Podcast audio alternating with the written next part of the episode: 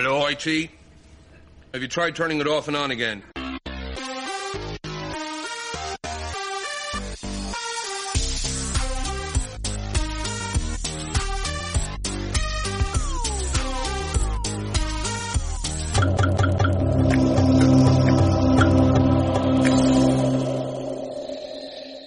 امروز سلامت کو سلام. امروز 3 بهمن 1393 23 ژانویه 2015. من پیام صادقی هستم و من آرش هستم، آرش میلانی، و شما دارین به 26مین شماره از پادکست بینام گوش میکنید. پادکست بینام گپی است دوستان بین من و پیام در مورد تکنولوژی و استارتاپ‌ها. میریم برای خبر اول. چه خبر؟ Where is the fire, young man?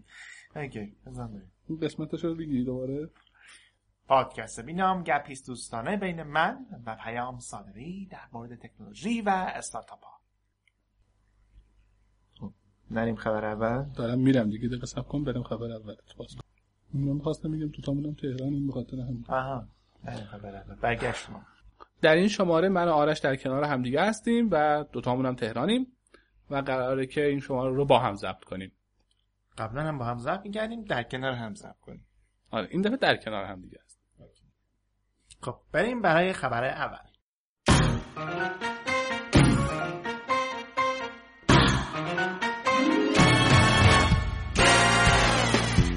خبر اولمون در مورد دیوایس مایکروسافت هست به نام هولولنز. هفته قبل ما خبر تقریباً تعطیل شدن گوگل گلاس رو دادیم برای ارائه عمومی. یعنی اینکه گوگل تصمیم گرفته که دیگه گوگل گلاس رو برای ارائه عمومی، یعنی آزادش، برداره و دیگه این رو ارائه نکنه و فقط برای صنایع و شرکت‌ها و استارتاپ‌های بزرگ این کارها انجام خواهد داد. توی این حین، یعنی یک هفته بعدش، مایکروسافت دیوایسی رو داره معرفی می‌کنه که تقریباً یک چیزی شبیه گوگل گلاسه، البته فقط شبیهشه. ولی خب امکانات متفاوت‌تری داره. اسمش رو گذاشته هولولنز.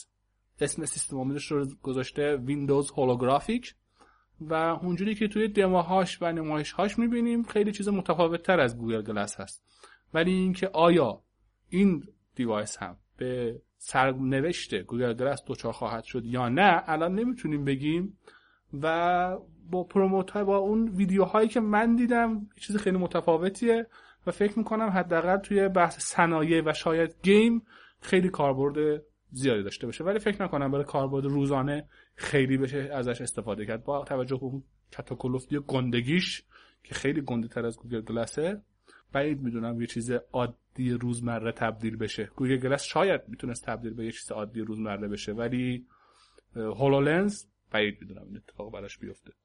درسته پیام، همینطور که اگه ویدیوها رو بچه‌ها ببینن، یه ویدیو رو می‌ذاریم در موردش هستش، مشخص هستش که فوکوس مایکروسافت در مورد صنایع هستش و مثل صنایع طراحی سه‌بعدی آبجکت ها و همینطور گیم های مختلف مثل ماینکرافت که این خودش نشون میده مایکروسافت از اول میدونه که باید با چه مشتری‌هایی کار کنه و مثل به سرنوشت شاید گوگل بعد از چندین سال دوچار نشه. نمیدونم برای مایکروسافت آرزوی موفقیت کنیم یا نه، ولی خب بالاخره یک تکنولوژی داره اضافه میشه. یه چیز دیگه‌ای هم که هست، شاید واقعی که گوگل گلاس ارائه میشد یا حالا دیوایس‌های مشابه این، شاید 10 سال پیش وقتی اینا داشتن ارائه میشدن آدم احساس میکرد مثلا یه چیز علمی تخیلی رو داره تماشا میکنه، ولی من وقتی داشتم ویدیوهای هولولنز رو نگاه میکردم یه جوری احساس خیلی معمولی داشت برام که خب می‌بینم داره اتفاق میفته دیگه. یه 7 ماه، 8 ماه، 3 ماه دیگه ممکنه منم بتونم بخرم. یعنی یه چیز خیلی دور از دسترس نیست. ولی یعنی منظورم اینه که این حس اون لحظه بعد از دیدن این حس منتقل شد که تکنولوژی داره با سرعت خیلی زیادی پیش میره و ما دیگه به این سرعتش عادت کردیم. دیگه عجب غریب نیست. یعنی فکر می‌کنم فردا مثلا بیان بگن یه سری ماشینا درست کردن که با چی میگن جاذبه زمین غلبه می‌کنه، به جاذبه زمین غلبه می‌کنه و بدون چرخ حرکت میکنه، همچین چیزی خیلی دور از ذهن نباشه با این سرعتی که داریم میریم. آره. پیام در مورد قیمتش چطور؟ والا من تا جایی که خوندم چیز خاصی در مورد قیمتش ندیدم، ولی فعلا عرضه اولیه هست و به طب حالا قیمتایی که دارن میدن فکر نکنم قیمتای مستقیم بازاری باشه. من چیزی ندیدم در مورد قیمت، یعنی هیچ چیز نخوندم.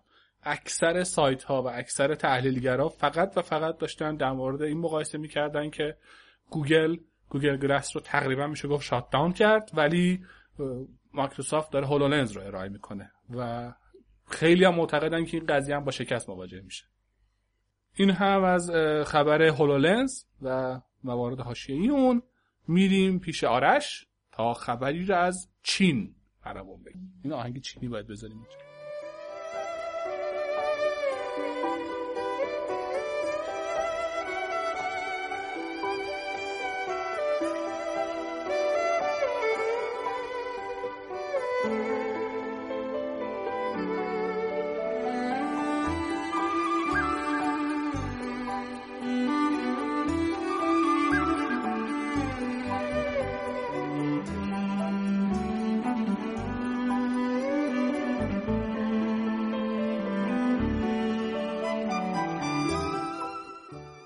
یه سخنرانی اخیراً داشتم می‌دیدم پیام، در مورد این بود که نقش دولت در تکنولوژی چی میتونه باشه. معمولاً وقتی در مورد نقش دولت در تکنولوژی و استارتاپ‌ها حرف میزنیم، همه گارد میگیرن که دولت وارد بشه مشکل ایجاد میشه و از این حرفا. بعد میای اومده بود یه تحقیق انجام داده بود خیلی ساده، گوشی آیفون خودش اسکرین شات گرفته بود و اپ‌هایی که سرمایه‌گذار دولتی داشتن رو چیکار کرده بود؟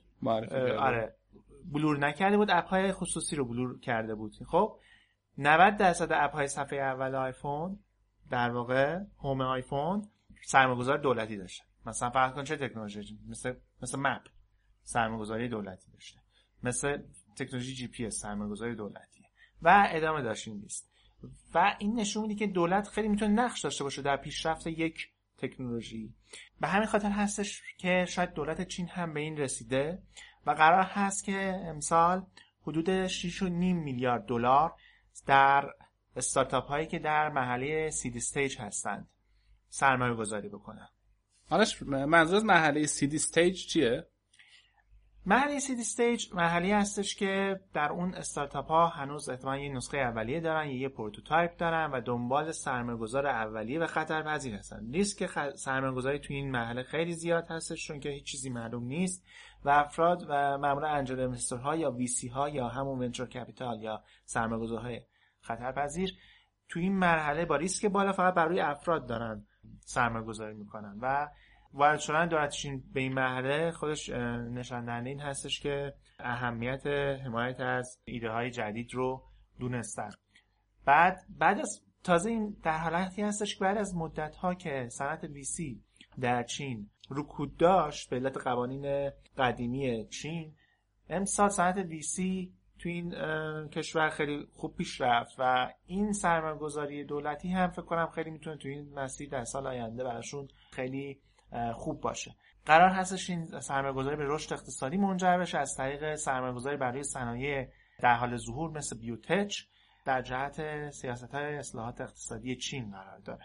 به نظر من حالا مبلغش هم شاید برای دولت چین مبلغ زیادی نباشه، یعنی 6.5 میلیارد دلار مبلغ خیلی کمیه برای یک دولت، ولی به طبع این برای یک سری استارتاپ و افرادی که قرارن حمایت بشن، افراد قراره حمایت بشه. همونجوری که آرش گفت اینجا قرار نیست برای شرکت ها، سازمان های، اپلیکیشن ها هم سرمایه گذاری بشه، برای افراد قراره سرمایه گذاری بشه. مبلغ قابل توجهی هست و استارتاپ های خیلی زیادی رو میتونه پشتیبانی کنه. امیدواریم که این طرف هم نمیگیم 6.5 میلیارد دلار، این 6.5 میلیارد تومن هم سرمایه گذاری کنن به صورت واقعی و خوب دولت ما به این چیزا توجه کنه خوب میشه. درسته؟ خب برمیگردیم پیش پیام. البته خب زیادم با هم فاصله نداریم، حدود 4 سانتی متر اینا با هم فاصله داریم. برمیگردیم پیش پیام و خبری در مورد Kim Dotcom.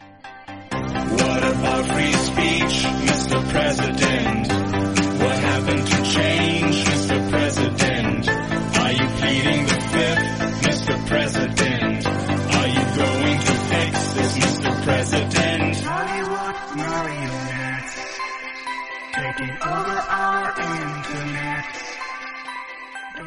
2 یا 3 پادکست قبل بود، شماره قبل بود که ما یک خبری رو منتشر کردیم مبنی بر اینکه جناب آقای کیم دات کام صاحب مگا یا همون سایت مگا آپلود قدیم در نظر داره فکرش رو میکنه و ادعاش رو کرده که میخواد سرویسی رو راه بندازه که یک سیستم چت امن رو برقرار کنه، یعنی یک چیزی در مقابل اسکایپ و سیستم های مشابهش، ولی به صورت ولی با امنیت خیلی خیلی بالا. به امنیت خیلی خیلی بالا یعنی چی؟ یعنی امنیت end to end، یعنی اطلاعات از کامپیوتر شما اینکریپت میشه، کدگذاری میشه و تا کامپیوتر مقصد به صورت کدگذاری شده منتقل میشه. این پروژه الان لانچ شده، مرحله آزمایشی خودش رو داره میگذرونه. اگر روی سایت مگا اکانتی دارید میتونید از اون استفاده کنید، تستش کنید، آزمایش کنید و فیدبک های خودتون رو ارسال کنید. به فکر میکنم البته الان رایگان هست استفاده از این سرویس، ولی به تبع برای بعد از یک مدت حتما هزینه هایی خواهد داشت، چون راه اندازی یک همچین سرویسی هزینه های خیلی زیادی داره. حتی اگر صاحب اون آقای کیم دات کام یک میلیونر دست و دل باز باشه.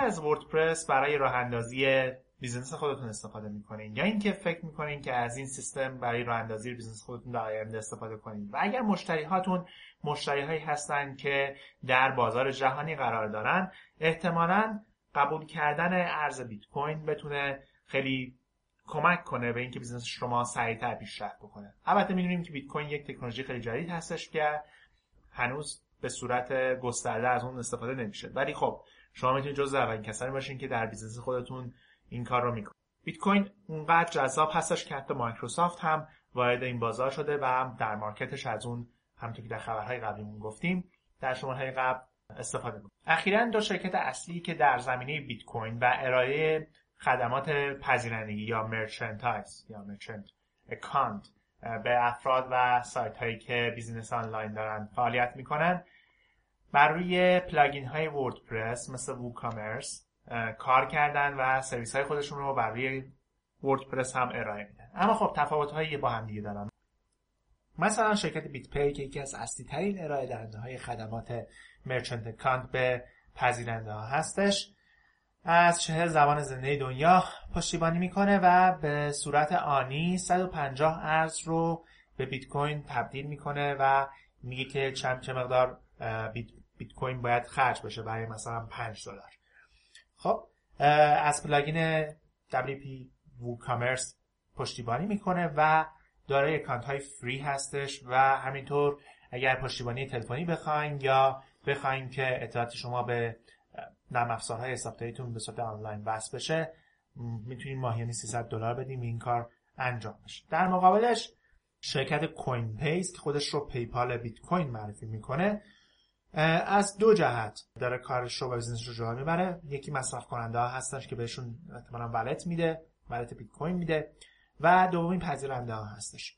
ولی خب تفاوتش اینه که شما از کوین بیس احتمالاً نتونید برای فروشگاه های بزرگ استفاده کنید، ولی برای مثلا دونیشن، سایت های دونیشن یا فروشگاه های کوچیک‌تر میتونید استفاده کنید. دلیلش این هستش که کوین بیس برای هر محصول شما یک شورت کد ارائه میده.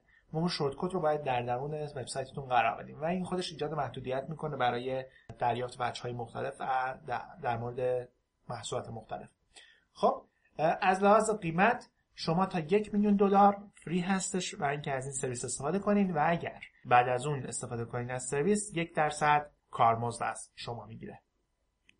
خوبه $1,000,000 $1,000,000 فروشگاه رو بندازیم $1,000,000 جنس بفروشیم. خب سرمایه‌گذاری کرده روی فروشگاه‌هایی که $1,000,000 بیشتر می‌فروشن حداقل. به اضافه اینکه شما اگر بخواید که بیت کوین خودتون رو ویدرو کنین و ببرین به بانک اکانت خودتون، در از 2 تا 3 روز این کار رو براتون انجام میدن که حالا مقدار قابل قبولی هستش. آره خیلی خوبه، خیلی خوبه. دوستانی که طرفدار وردپرسن و طرفدار بیت کوینن باید خوشحال باشن که میتونن از این سرویس استفاده کنن. ما خودمونم خوشحالیم. اوکی، برای این برای $1,000,000 در ماه. آره. هر پادکست $100,000,000. $100,000. هر شماره از پادکست $100,000.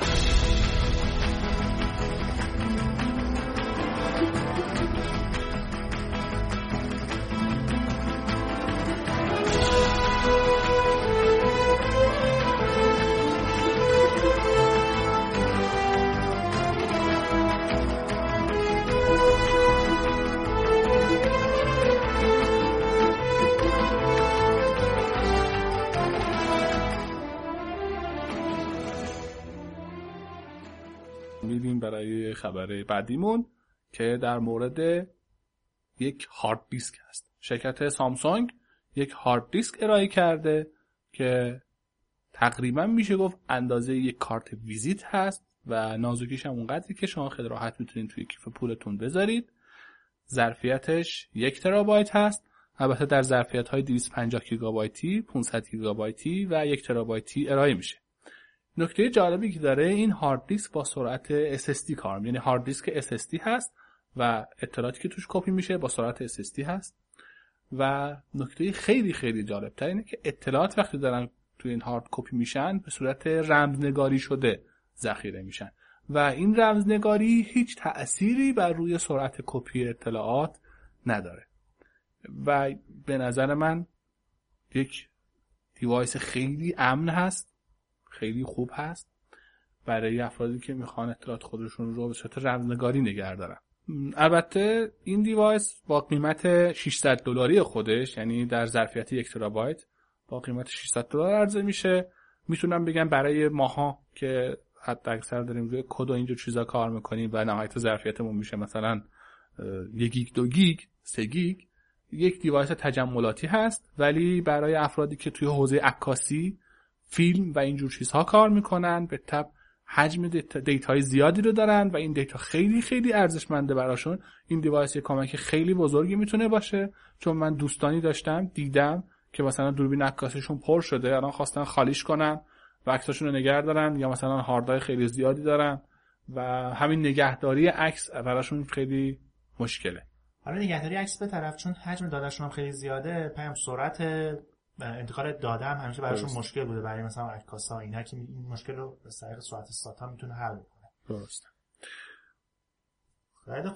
خیلی خوب دوستان عزیز، رسیدیم به پایان اخبار. این هفته اخبار کوتاهی داشتیم، کوتاه، اخبار زیاد نداشتیم. الان باز هم تکرار می‌کنیم الان در محل برگزاری رویداد لیست ماشین تهران هستیم و تقریبا رویداد تموم، بخش کار تیمی بچه‌ها تموم شده و بچه‌ها دارن ارائهشون رو ارائه میدن و امروز یه مهمان ویژه داریم که قراره در بخش خارج از فقه و اصول آیتی با هم دیگه صحبت کنیم و گپ بزنیم.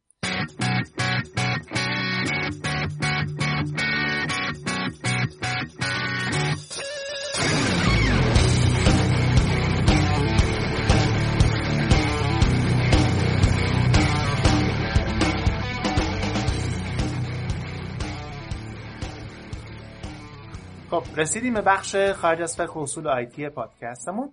امروز باز هم به صورت حضوری یک میهمان عزیز داریم. پیش صالح امینی عزیز هستیم با فاصله 5 سانتی متر دوباره. بعد صالح متخصص طراحی سرویس هستش، قرار هستش که در این مورد برامون توضیح بده و هم گپ بزنیم اهمیت این موضوع چی هستش اینا. خب صالح جان یه بیوگرافی کوچیک از خودتون میگی؟ من صالح برادران امینی هستم. اولش چند نفر؟ 2 تا برادر زیاد نیست. اولش ماشینات کشاورزی خوندم برای کارشناسی، بعدش 4 سال توی حوزه نفت و گاز کار کردم، روی پروژه فاز 12 پارس جنوبی کار کردم، پایپینگ. ولی بعدش دیدم که خب استعداد من در خلاقیت و حل مسئله کاملا توی حوزه های دیگه به درد میخوره و تو اون حوزه پیشرفت زیادی نمیتونم بکنم. بعد کلا ولش کردم. بعد رفتم توی دانشگاه امیرکبیر ارشد طراحی صنعتی خوندم، پیشنیازدار هنرهای زیبا دانشگاه تهران خوندم و بعدش 2 سال حالا یه شرکت نصف نیمه‌ای داشتیم که شرکت ثبت شده نبود، شرکت حقوقی نبود، ولی به عنوان افراد حقیقی کار می‌کردیم. این فعالیت طراحی خدماتی مقداری انجام دادم توی اون شرکت. بعدش حالا دوباره فعالیت شخصی دارم انجام میدم و فعالیت با چند تا شرکت به صورت مداوم دارم انجام میدم، کار طراحی خدمات. و از سال پیشم دانشجوی برنامه‌ریزی توسعه آموزش عالی در دوره دکترا شدم. یک سوال اساسی اولیه، طراحی خدمات چیه؟ یعنی سرویس دیزاین به انگلیسی اون چیزی که به عنوان طراحی خدمات همون سرویس دیزاین میشناسن دو تا حوزه اصلی داره. یکی بهینه‌سازی خدمات موجوده یا ایجاد خدمات جدید، که هر دوتاش توی دیزاین وقتی مطرح میشه یعنی اینکه از طرف کاربر نگاه بکنی که ببینی کاربر نیازهاش چی هست، نیازها رو در همون بستر فرهنگی و اجتماعی شناسایی بکنی و برای همون بستر یا خدمات جدید ایجاد بکنی یا بهینه بکنی خدماتو. فرقش با مدیریت و بازاریابی خدمات اینه که اونها تمرکزشون روی سازمانه. خیلی وقتا خلاقیت توی این به وجود نمیاد، به خاطر اینکه وقتی سازمان رو نگاه میکنی خیلی ساختارش خب ساختار قدیمی، اینکه مدیرها چی میخوان، اینکه سازمان چی میخواد، چطور میخواد پول در بیاره، خیلی ساختار چیزی هست، ساختار خب سازمانی شکل گرفته است از قبل و جای خلاقیت رو ایجاد نمیکنه برای این سیستم. جایی که شما میخواین خلاقیت بکنیم باید از بیرون ببینید، سازمان رو باید بذارین کنار، باید ببینید که توی مشتریهای بالقوه و بالفعلتون چه چیزهایی نیاز دارن، بستر فرهنگی اجتماعی چیه، ترندها چیه، چه چیزهایی داره تغییر میکنه، چه فرصتهای جدیدی ایجاد میشه. بعد بر مبنای خلاقیت و ایده پردازی حالا خدمات جدیدی رو ایجاد میکنیم یا همون خدماتی که موجود بود رو بر مبنای این فرصت‌ها و نیازها و مشکل‌ها بهینه‌شون میکنیم. اوکی. می‌خواستم بدم یه مثال عملی خیلی قابل لمس که همین کسایی که دارن پادکست میشنون بتونن لمسش کنن که طریق خدمات چقدر تاثیر گذاشته. مثلا یه مثال تیپیک خوب اگه بتونید بزنید. یکی از اولین کارهایی که من انجام دادم این بود که یک کلینیک اورولوژی که قرار بود براش یه طراحی چیز انجام بشه، مشکل معرفی خودشون داشتن، مشتری‌ها حالا کمتر بود، میخواستن خودشون رو معرفی بکنن به مخاطبان بیشتر و خدمات خودشون رو ارائه بدن. توی اون مرکز که من میخواستم همین کار رو انجام بدم و میخواستن یک برند خاص برای خودشون درست بکنن توی همین تهران توی خیابان پسیان، این مطب رو در اصل برای اینکه من بررسی بکنم، خب اصلا گرفتن اطلاعات کیفیه توی طراحی، توی دیزاین اطلاعات کمی و کمتر کار داریم، بخاطر اینکه میخوام چیزهایی که دیده نشده در تا حالا شاخصی حتی براش وجود نداشته رو کشف بکنیم. من 2 ماه توی اون مرکز رفت و آمد داشتم، مثلا میشستم نگاه میکردم رفتار مشتری‌ها رو، رفتار پرسونل و رفتار مثلا دکتر با پرسونل چه جوری صداشون میکنه، چه استرسایی تو محیط هست، خود مشتری چه انتظاراتی دارن، چه رفتارهایی میکنن. اونجا خیلی چیزا برای من روشن شد که چه اتفاقاتی داره میفته و یک چیز جالبش این بود که اصلا متوجه شدم مشتری‌ها یعنی کسانی که دارن، مریض هایی که دارن به این مطب مراجعه میکنن به 2 دلیل دارن دیر مراجعه میکنن به این مطلب. یکی به دلیل خجالت از خب مشکلات اورولوژی، مشکلاتی بود که مردم مثلا به دلیل خجالت زود چیزش نمیکردن، عنوانش نمیکردن. یکی هم به دلیل این بود که نمیدونستن اصلا این مشکلی که من پیدا کردم باید به این مطب اورولوژی مراجعه بکنم، یعنی همچین جایی هست که من باید برم مثلا بگم و میتونه درست بشه این مشکل. به این 2 تا دلیل متوجه شدم که مراجعه نمیکنه. کلا طراحی خدمات این مرکز به جای اینکه فقط تبلیغات بشه و یه جور بازاریابی برای این مطلب، با توجه به خود اینسایت هایی هم که خود دکتر مطلب داشت در مورد کارش، آخرش با این جلساتی که با هم دیگه داشتیم ایده ای ایجاد شد که این مرکز شد مرکز سلامت. یعنی اصلا از مطب تغییر کرد، دیگه مطب اورولوژی نبود، تبدیل شد به یک مرکز سلامت مهر. این مرکز سلامت چکاپ های ارائه میکرد، چون دکتر هم توی ایران هم توی مثلا خارج کویت توی چیز داشتن دوره‌های عمل جراحی و اینا انجام میدادن، توی اون مدتی که پزشک نبود یه قسمتی اختصاص پیدا میکرد به چکاپ ها که یه سری دو تا پزشک عمومی می اومدن ویزیت میکردن بیمارها رو، بیمارها کارت سلامت داشتن ویزیت میشدن، اون چیزهایی رو که قرار بود به دکترهای دیگه ارجاع بشه ارجاع میدادن بیرون، ولی اون کسانی که مشکل اورولوژی داشتن دیگه زودتر شناسایی میکردن، یعنی دیرم نمیشد برای اینکه مشکلشون حاد بشه و همونجا خب یه سری آزمایش‌ها اونجا انجام می‌شد، یه سری عمل‌های سرپایی اونجا انجام شد، اگه مثلا حادتر بود خب میرفت توی بیمارستان و این باعث شد که هم افزایش درآمد مطب اون زمانی که دکتر اصلی توی مطب نیست پیاده شد، خب یک درآمد اضافه‌ای کسب کرد مطب، گسترش پیدا کرد، اشتغال زایی ایجاد شد، خب چند نفر منشی‌ها اضافه شدن، کسایی که داشتن خدمات میدادن، کسایی که داشتن اونجا کار می‌کردن، پزشک‌ها اضافه شدن. هم این که این خدمات خب کیفیت کار مطب افزایش پیدا کرد به خاطر اینکه افراد دیگه همون یه کارت سلامت داشتن، زودتر مشکلاتشون شناسایی میشد، زودتر مشکلاتشون رفع میشد، زودتر ارجاع داده میشدن، همه مریض ها از اول نمیرفتن پیش وقت دکتر اصلی رو بگیرن، هر کدوم که مشکل واقعا اورولوژی داشتن میرفتن پیش چیز اصلی، بقیه رو همون پزشکان چیز عمومی حل میکردن و خب این روند عوض شدن این روند باعث شد که خب با این دیدگاه طراحی خدمات با گرفتن این تحقیق کیفی توی زمینه یه طراحی انجام بشه که نه تنها برند کلی، اصلا یعنی من فکر می‌کنم اصلا طراحی برند باید اینجوری باشه که کل اون زیرمجموعه خدمات زیرمجموعه‌اش هم عوض بشه، نه فقط یک شکل بصری عوض بشه، که این کلا خدمات عوض شد با اینکه اون خدمات اصلی هنوز هم مورد تمرکزه، ولی دقیقاً تجربه مشتری از این مرکز سلامت تجربه شد که اصلا من برای سلامت مراجعه میکنم به اینجا نه برای مریضی و اصلا کل اون تجربه عوض شد که توی طراحی داخلی و اینا هم حتی تغییر ایجاد شد برای اینکه این اکسپریانس، برای اینکه این تجربه ایجاد بشه برای مشتری. خیلی عالی. الان بعد از این صحبت‌های شما این سوال برای من ایجاد شد که شما دو ماه گفتین که اونجا داشتین فعالیت می‌کردین که یه جوری آنالیز داشتین می‌کردین اون مرکز رو، فقط آنالیز بود؟ یعنی آنالیز کردنه چجوری بگم، مثلا می‌خوام راحت‌تر صحبت کنم، بیس علمی داره، یعنی مثلا ما می‌خوایم مثلا فرض بسازیم یه دونه سئو یک سایت رو بررسی کنیم، یه بیسی داره، آقا مثلا تگای فلان نگاه کن، فلان چیزا رعایت کرده، ایکس رعایت کرده، ایگرگ رعایت کرده، بعد این باید اضافه بشه، این عوض بشه، این جور چیزا رو مثلا تو کارهای فنی خودمون رعایت می‌کنیم، مثلا یه سرور می‌خوایم اپتیمایز کنیم، یه سری چیزایی چکاپ‌هایی داریم، چک.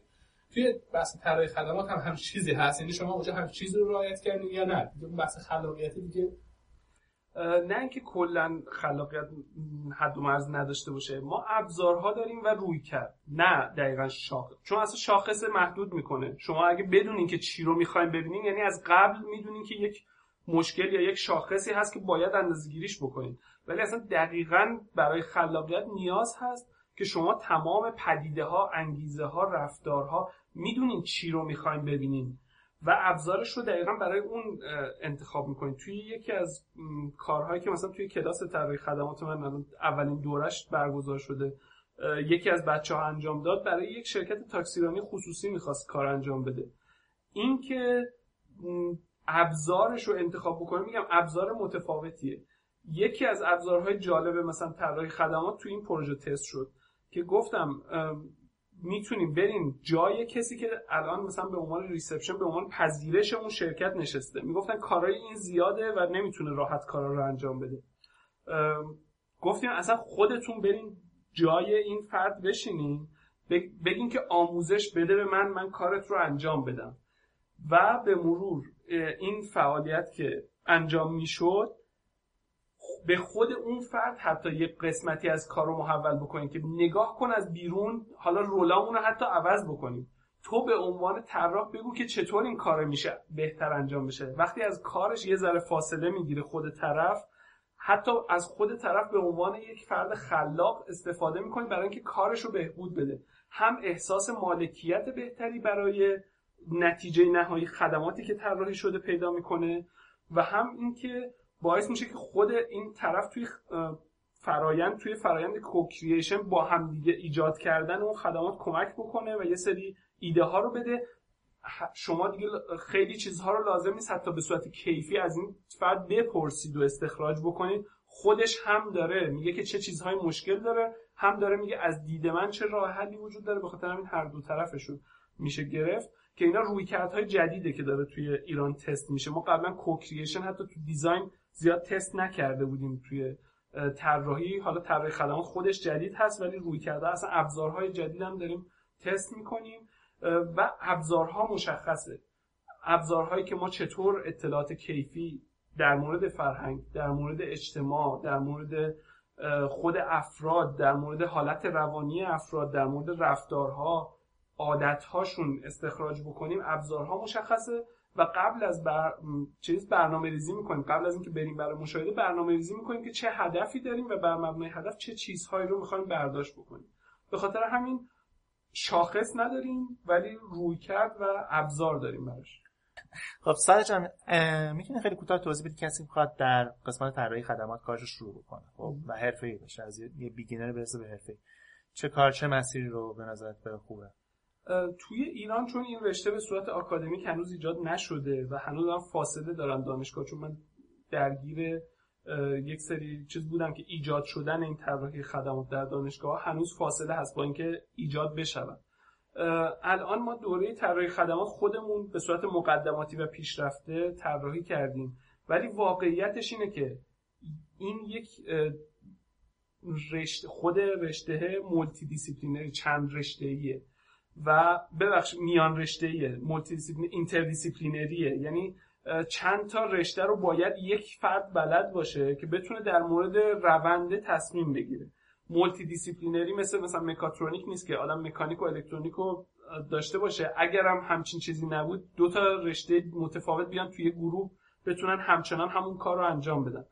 به خاطر اینکه من باید بیزینس بلد باشم، باید روانشناسی بلد باشم، باید روانشناسی اجتماعی بلد باشم، بدونم افراد در گروه‌ها چطور رفتار میکنن که تازه بیام براش طراحی انجام بدم. خب ابزارهای طراحی خدمات رو باید بلد باشم، دیزاین تینکینگ، باید اصلا نحوه تفکر برای اینکه خلق یک چیز، یک یک راه حل جدید رو بلد باشم و خب همه اینها باید یک جا باشه. به خاطر اینکه من همزمان که دارم راه حل جدید رو ایجاد میکنم همزمان باید به بیزنسش فکر بکنم، همزمان به اینکه مردم چطوری اینو میفهمن، چطوری میخوان پیادهش بکنن توی لایه‌های مختلف سازمان. به خصوص اینه، حالا بعضیا ادعای چیز دارن طراحی خدمات، بعضی از بچهای دیزاین فکر میکنن که دارن طراحی خدمات انجام میدن ولی بازم یه لایه سطحی انجام میدن. طراحی خدمات یکی از ویژگی هایی که داره اینه که توی لایه های سازمان میاد طراحی میکنه.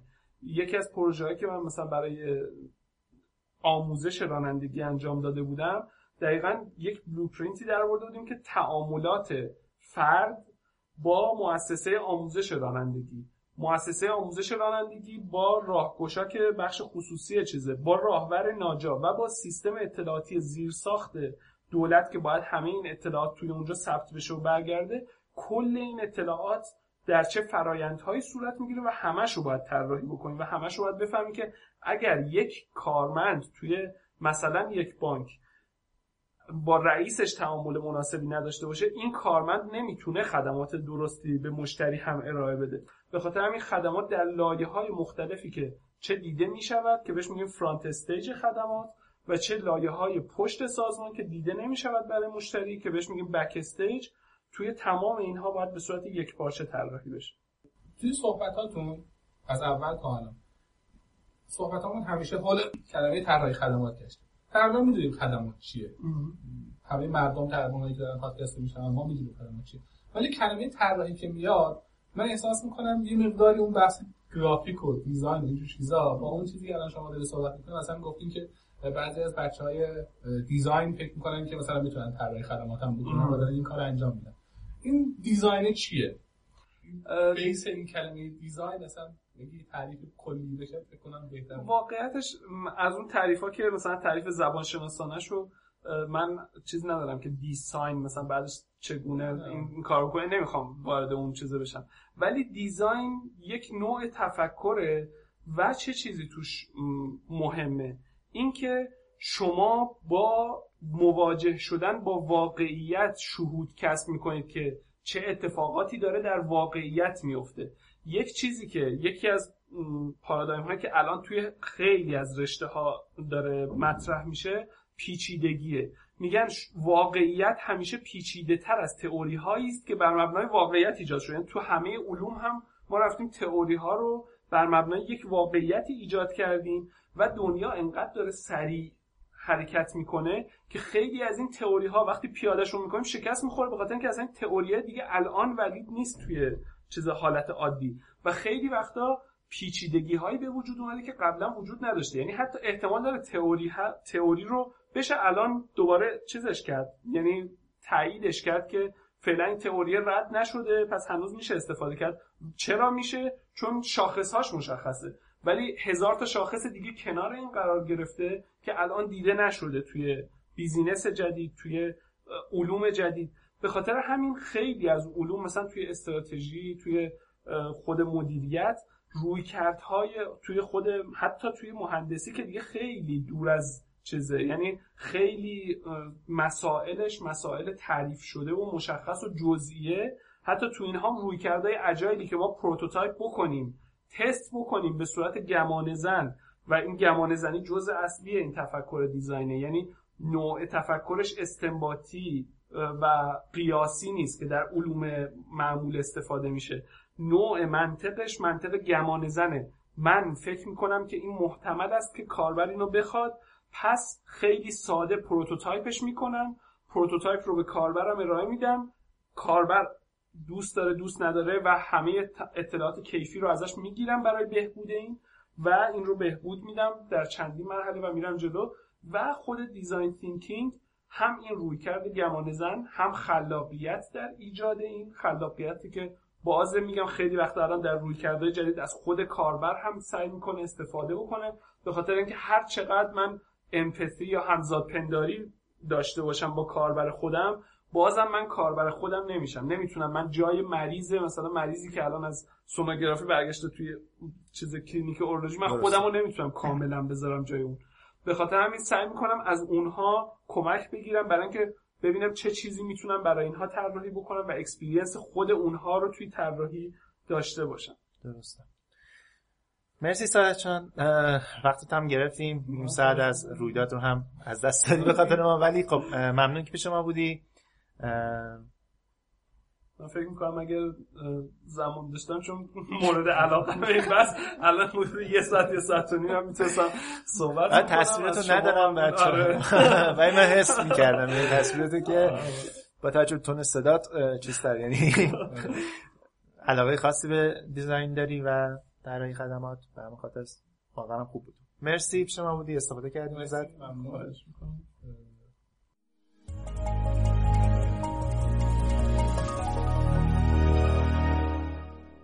به پایان پادکست شماره 26 رسیدیم. مرسی که 26 شماره همراه ما بودید و به همون تا آخر پادکست گوش دادید. امیدواریم که این پادکست هم مثل بقیه پادکست ها مفید بوده باشه براتون، مخصوصا این بخش گفتگومو با جناب آقای صالح امینی در مورد سرویس دیزاین.